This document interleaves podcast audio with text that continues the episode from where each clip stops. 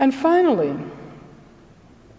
I want to, uh, you know, suggest that that we think about the larger picture, um, the assault against affirmative action, the increasing conservatism. You know, I, I, I don't think I'm going to forget the way those uh, buildings that the that focus on the family complex look for a long time.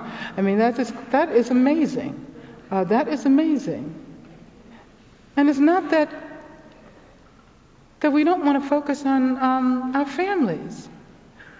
But the family is used in this um, ideological way. I mean, who is the real family, right? The real family is generally nuclear. Um, um, the father works. The mother's supposed to stay at home and be a good wife and mother. So the single mother is not, a, and her children, they don't count as a family.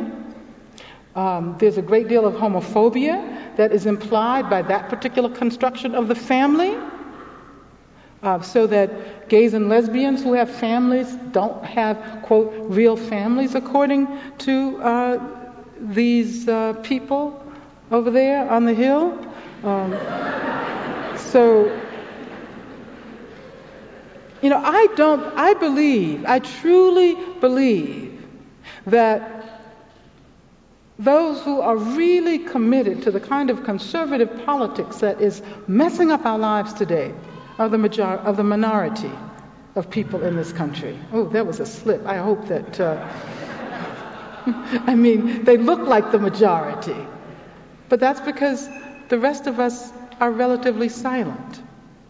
And I want to urge every single one of you who have come out to uh, participate in this community building moment to think very deeply about what you can do to make a difference. Thank you very much.